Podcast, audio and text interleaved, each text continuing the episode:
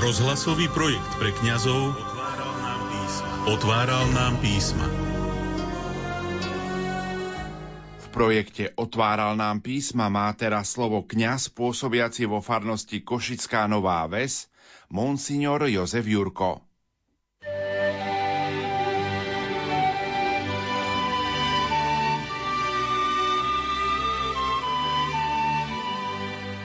Milí spolubratia v kniazkej a diakonskej službe, sestri a bratia, ste rodina Rádia Lumen. Prežívame sviatky Božieho narodenia. Človek sa vzdialil od svojej prvotnej harmonie so svetom a životom. Dávna legenda hovorí, že po vyhnaní z raja Adam a Eva kráčali po tomto novom svete a prvý raz videli západ slnka. A veľmi sa tým prestrášili. Usudzovali v sebe že to pre ich vinu sa svet pohrúži do temnoty a tmy a navratí sa do temnotného chaosu. Celú noc preplakali. Utišili sa až, keď slnko začalo ráno vychádzať. Starokresťanskí ikonografi slnko od dávnych vekov označovali ako Krista. Starokresťanský hymnus pripomína – Zobuď sa ty, čo spíš, stáň z mŕtvych a zažiari ti Kristus. Zobuď sa zo sna, zo sna duchovného. Adam, kde si? Vianočné sviatky volajú prebudenie, lebo všetko na novo začína. Nepovedz mu, že si zanepráznený, že teraz nie, nož varí kedy. Katechizmus katolíckej cirkvi učí. Ježiš sa počal z Ducha Svetého v lone Pany Márie lebo je nový Adam, ktorým sa začína nové stvorenie. Prvý človek zo zeme je pozemský, druhý človek je z neba. Kristova ľudská prírodzenosť je už od svojho počatia naplnená Duchom Svetým, pretože Boh mu dáva ducha v neobmedzenej miere. A z jeho plnosti, vlastnej tomu, ktorý je hlavou vykúpeného ľudstva, sme dostali milosť za milosťou. Spisovateľ 19. storočia opisuje vlastnú dramu v autobiografickom diele, lebo pochádzal z chudobnej rodiny, kde ich bolo 8 ľudí, keď ich otec zomrel. Mama chodila slúžiť u bohatších, lebo nemali pozemky, aby mohla sa postarať o 5 detí a starých rodičov. Traja z týchto detí dokonca mohli dať na štúdia. A on študoval vo Viedni, kde získal akademickú hodnosť a meno a jedného leta, ako už známy spisovateľ prišiel k mame na prázdniny. Práve písal ďalšiu knihu. Ktorého si dňa okolo obeda zakričal na mamu do kuchyne. Urob mi kávu. A pre mamu to bola výzva. Jej syn, vzdelaný, slávny. No čo by ona neurobila pre neho? Vybrala najkrajšiu šalku, ako mali v dome. Robí kávu pre dieťa, spisovateľa, a nesie do podkrovia. A syn práve v tomto čase písal nejakú nemrávnu scénu zo života a nechcel, aby matka toto zazrela, keď príde s kávou. A keď jeho mama stala už na Prahu izby s kávou, zvolal, nie, teraz nie. A ona bezradne pozerala a nevedela, čo má robiť. Šálka na tácke sa roztriasla a ona po chvíli sa otočila a odchádzala do kuchyne po schodoch. A on po niekoľkých rokoch napísal Nemôžem zabudnúť ten pohľad na bezradnú moju mamu a na roztrásenú tacku so šálkou. Mama s ohrdnutou dobrotou a láskou. Nie, nie teraz. Ale kedy? A on si dopísal. Veľa žien mi podávalo šálku kávy, ale nikdy to nebola podávaná s takou láskou, ako kava mojej mamy. A predsa mi zne stále, nie, nie teraz. Mnohí môžu podobne urobiť aj s dnešným darom Vianoc. Ježiš, som ešte mladý. Nie, nie teraz. Dovol mi sa trošku pobaviť, vieš. Len raz som mladý. Nie, teraz nie. V neskôrších rokoch No, mám rodinu, musím sa o nich starať. Nie, nie Ježiš teraz, teraz nie, mám svoj program. Nie teraz. Celý týždeň som v robote, no musím si v nedeľu pospať. Nie, nie teraz. Nuž, ale kedy? Na Vianoce si pripomíname, že Boh prináša, ponúka dár svojho syna pre teba. Koncil povzbudzuje. Keď sa totiž láska Božia skrze Ducha Svetého rozlieva v srdciach, komunita ako opravdivá rodina zhromaždená v mene pána sa teší z jeho prítomností. Vianoce sú tým najpodivuhodnejším sviatkom, ktorý existuje. Sú prekvapením, ktoré Boh pripravil ľuďom. Na Vianoce totiž živý a všemohúci Boh ukazuje plnosť svojho milosrdenstva tým, že sa z lásky stáva úplne malým a slabým. Stvoriteľ sa vydáva svojmu stvoreniu. Dieťa Vianoc nám hovorí, ja som Boh, ktorý sa pre teba stal človekom. Chcem vám dokázať, že som láska, že vás milujem a že vám už nie som schopný nijako ublížiť. Podľa brata Efraima, Boh ťa miluje viac, než si ty schopný milovať aj seba samého. Boh, ktorý stvoril človeka z lásky, ho tiež k láske povolal. To je základné a vrodené povolanie každej ľudskej bytosti. Kristus je ten, ktorý zjavil povodný Boží plán so všetkým stvorením, zvlášť s človekom. Plne odhaľuje človeka jemu samému a dáva mu poznať znešenosť jeho povolania. To, čo dnes slávime, je náš sviatok. Oslavujme príchod Boha k človeku, aby človek mohol sa dostať k Bohu. Lepšie povedané, vrátiť, vrátiť sa k nemu – Napísal to kedysi dávno Gregor Naziansky. Boh sa skutočne stal človekom vo svojom synovi a narodil sa z Pány Márie.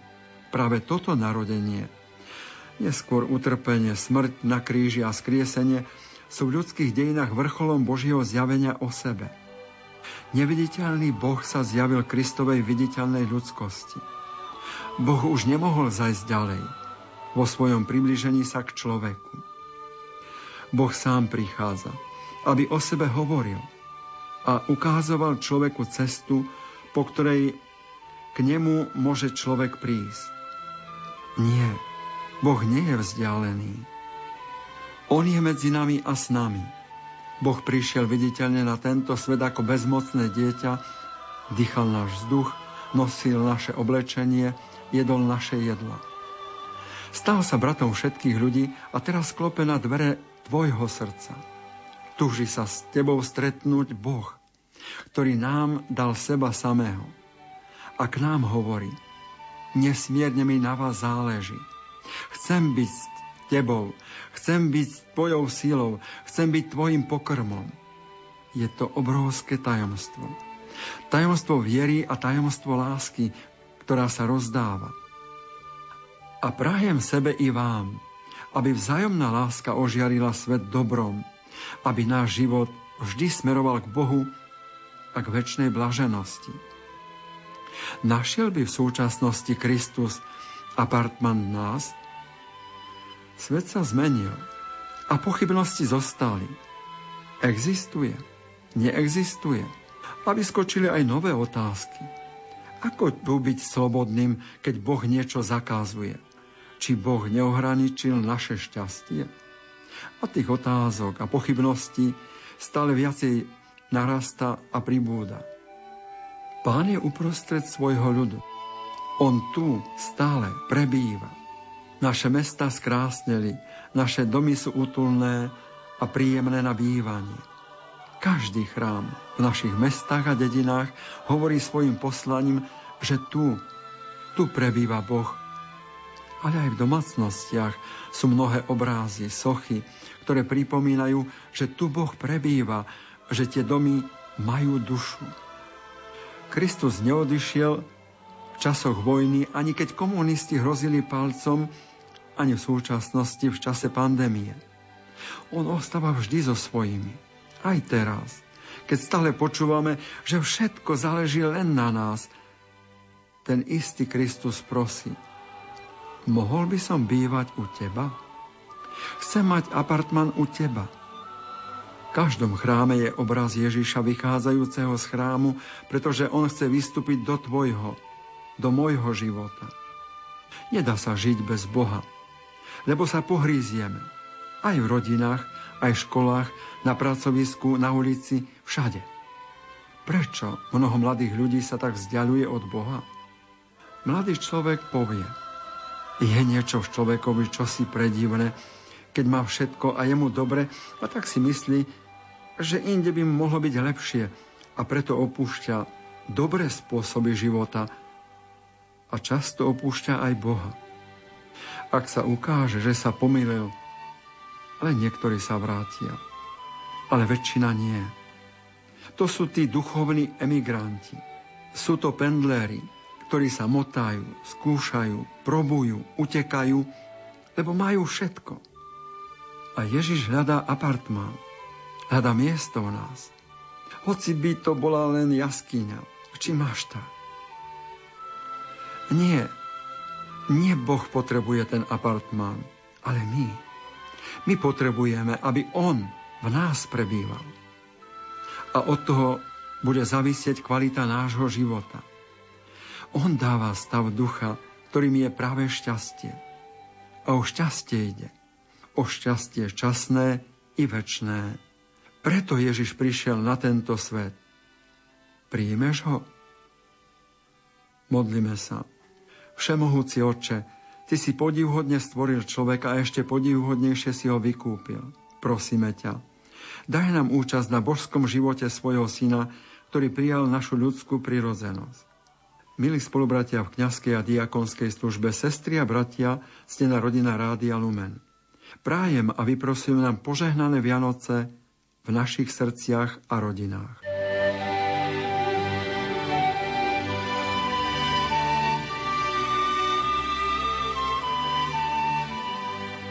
Anton Fabiána Julius Chalupa v knihe Studňa pod pavučinou, vydanú vo vydavateľstve Michala Vaška, v úvahách inšpirovaných evanieliom na slávnosť narodenia pána s názvom Vyrozprávaná láska píšu. Pani, ktorá nastupovala do dôchodku, povedala Nechcem sa nejako chváliť svojou postavou, ale dodnes vojdem do náušnic, ktoré som nosila na strednej. Penzisti ťažko vojdu do nohavíc alebo sukni zo strednej školy, lebo už ich ani nemajú. Ale všetci chcú vojsť do spomienok, ktoré majú zo strednej a aj pred ňou. Každému dobre padne vojsť do spomienok z detstva, do lásky rodičov, ktorú nám vyrozprávali pri Vianočnom stromčeku tým, že nám dali darček. Potrebujeme byť oblečení a ozdobení nielen náušnicami alebo prsteňom, ale aj láskou, spomienkami, milosrdenstvom.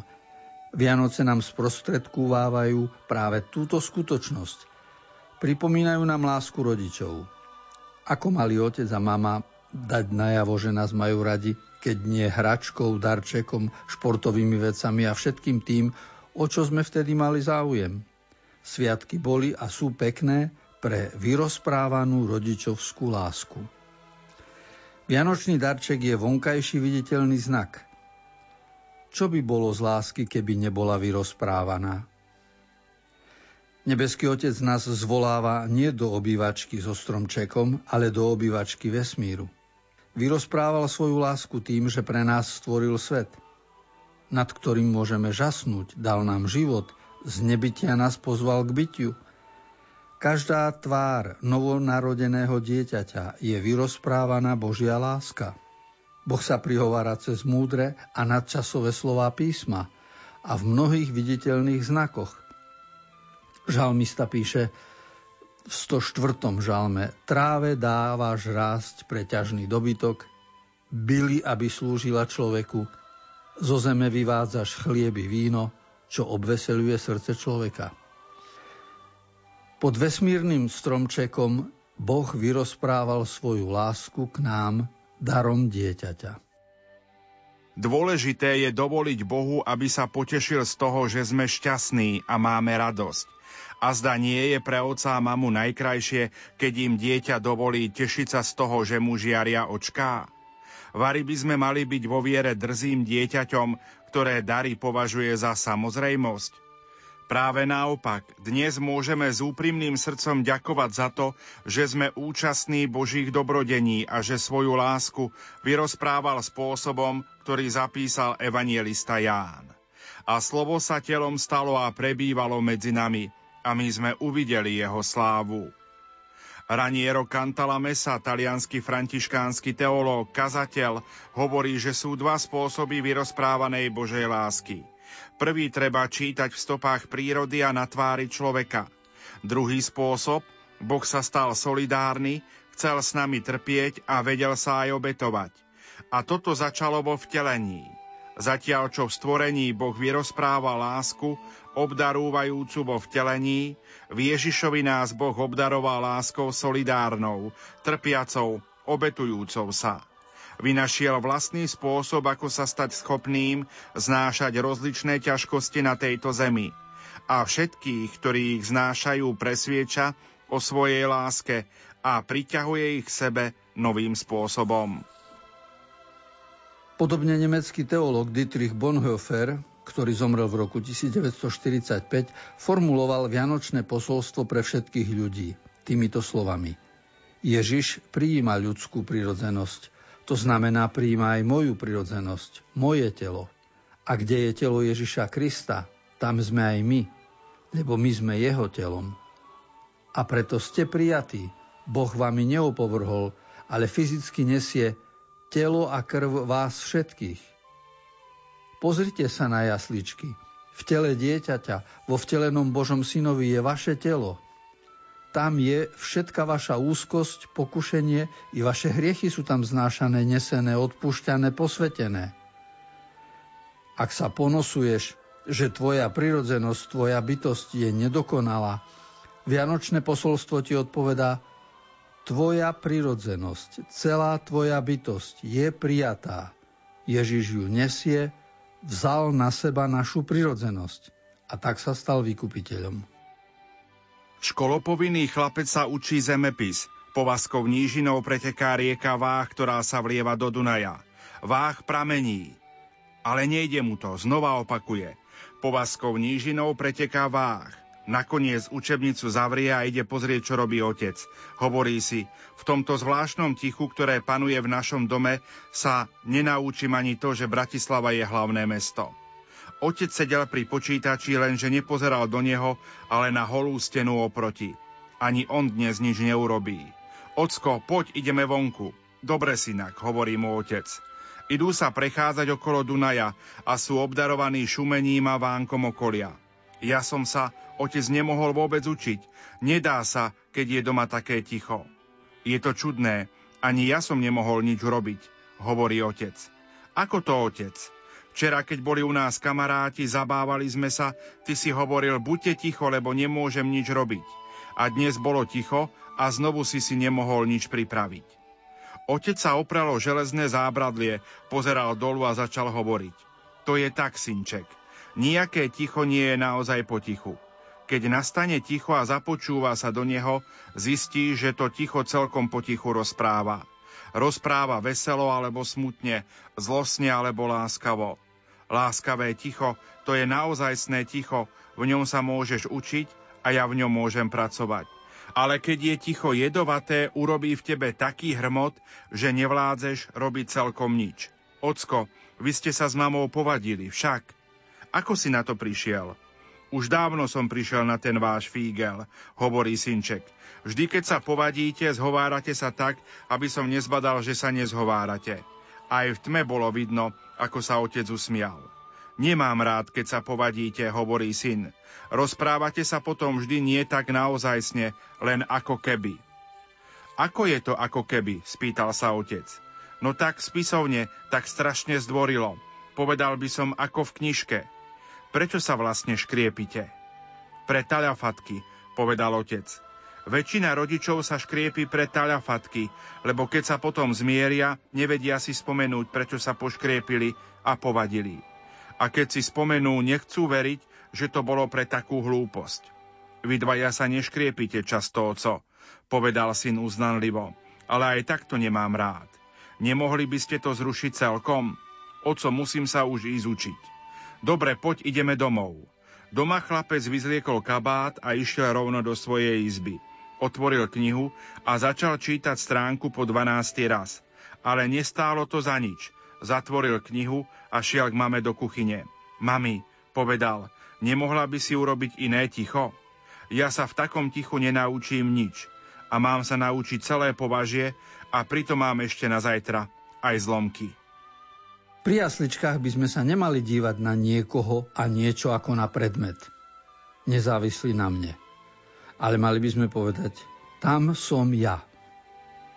Lebo telo a krv, ktoré nosím ja, nosil Kristus, aby mne dal účasť na svojom živote. Telo, ktoré v poslušnosti posvetil a očistil, ktoré potom umrelo na kríži, nakoniec bolo oslávené vstalo z mŕtvych. Na toto tajomstvo nás cirkev upozorňuje Vianočnými sviatkami, aby sme mali nádej, že sa to stane s našim bytím, s našim telom. Ide o pravdu, ktorá dodáva kresťanstvu veľkosť. Paradoxne, spoločenský vianočný kalendár končí a cirkevný začína.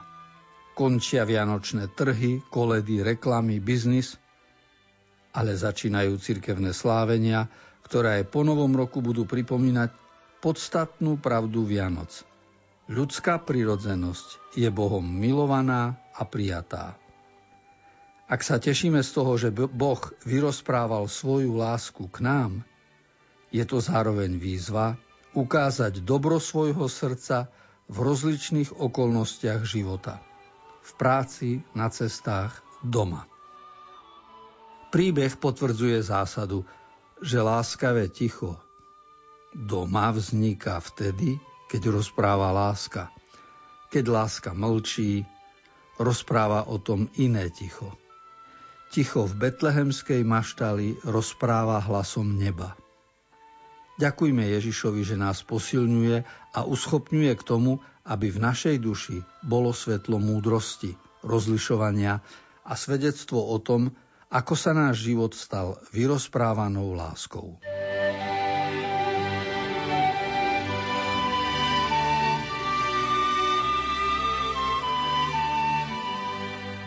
Časopise Slovo medzi nami na slávnosť narodenia pána 25. decembra čítame Na vlastné oči vidia návrat pána na Sion. To sú slová z knihy proroka Izajáša. Pred 2000 rokmi sa udialo niečo nádherné, čosi, čo zasiahlo celú zem.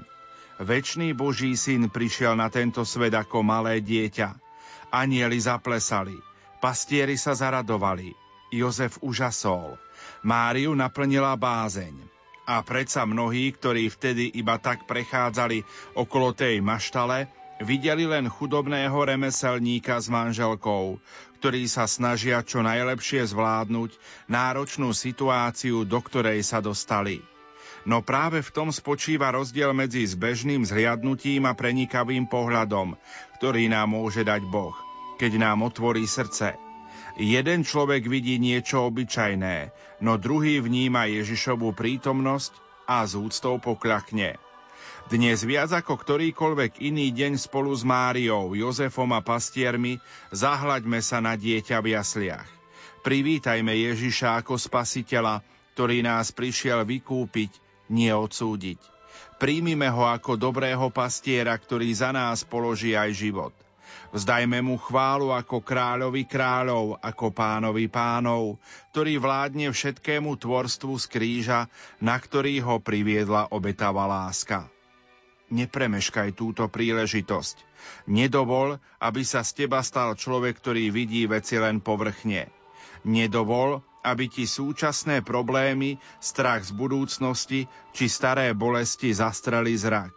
Kdekoľvek si, alebo čokoľvek robíš, nájdi si čas a zahľaď sa na dieťa Ježiša. Predstav si scénu narodenia – sústreť sa na Ježiša a pros Ducha Svetého, aby ti pomohol uvidieť ho. Ježiš sa nevracia iba na Sion, on prichádza ku každému z nás. Nech aj teba jeho prísľub obnovy naplní nádejou a vďačnosťou. Poďme, pokloňme sa Kristovi, nášmu pánovi.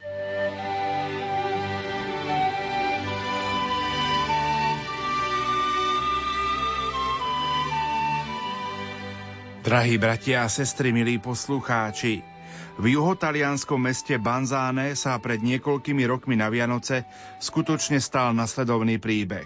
Bolo krátko pred Vianocami. Obyvatelia mestečka Banzána na námestí postavili strom, osvetlili ho, v domácnostiach urobili veľké upratovanie, začali piec tie najlepšie dobroty a v kostole začali chystať Betlehem. Mali krásne, voskové figúrky takmer životnej veľkosti. Kostolník spolu so svojimi spolupracovníkmi ich opatrne začali vybaľovať z debien von, aby sa nič nepoškodilo. A tak vybalili Máriu, Jozefa, našli pastierov, ovečku, kráľov, ale Ježiška nájsť nemohli. Kostolník prehľadal celý kostol, ale Ježiška nájsť nemohol. A tak vybehol von z kostola a začal kričať. Ukradli nám Ježiška. Celá vianočná atmosféra bola zničená. Ľudia sa začali dohadovať, kto to asi mohol spraviť. Začali sa navzájom obviňovať. Jeden vravel, to bol môj sused. Druhý vravel, nie, to bol môj sluha. A sluha vravel, nie, ja som to nebol. To bola iste moja svokra, ktorá vždy za všetkým je. Bola z toho veľká hamba, ktorá sa rozniesla po celom okolí a mnoho ľudí sa prišlo pozrieť do Banzána, čo sa tam vlastne stalo. A tak tam prišiel pozrieť aj jeden malý pastierik, ktorý žil sám v horách a strážil stádo oviec. Nevedel, čo tam bude robiť, ale vravel si, taktiež sa pôjdem pozrieť, čo sa tam robí. A v tom na neho niekto ukázal prstom. To je on, videl som ho. Večer sa prechádzal okolo kostola a všetci sa za ním rozbehli. Len tak tak utiekol, lebo poznal dobré hory a okolie a podarilo sa mu dobre schovať. Po tejto zlej skúsenosti chcel byť sám a tak odišiel preč. Nevedel ani kde ide, len tak išiel a išiel. Večer prišiel k veľkému kameňu a od únavy zaspal. Keď sa ráno zobudil, videl, že v kameni je malá prasklina, ktorá pokračovala aj v zemi. Spôsobilo to zemetrasenie, ktoré je v Taliansku veľmi časté. A tak sa pastierik vydal za touto prasklinou. Sledoval ju niekoľko hodín, až došiel do jednej horskej osady, kde prasklina bola veľmi veľká a následky zemetrasenia veľmi tragické. Väčšina domov z tejto osady sa zrútila. Ľudia zachraňovali, čo sa zachrániť dalo. Ošetrovali chorých, pochovávali mŕtvych a pastierik im začal pomáhať. Ako prechádzal celou osadou, na jej konci zbadal drevený domček, ktorý bol vedľa tej veľkej praskliny a zostal stáť. Keď vošiel do domčeka, zostal veľmi prekvapený. Bola v ňom mamička s dieťaťom, novorodeniatkom, ktoré sa narodilo pred niekoľkými hodinami. Keď to uvidel, mal z toho veľkú radosť a povedal si, to dieťa je nový život, to je nová nádej pre túto zničenú osadu a veľmi unavený rýchlo zaspal.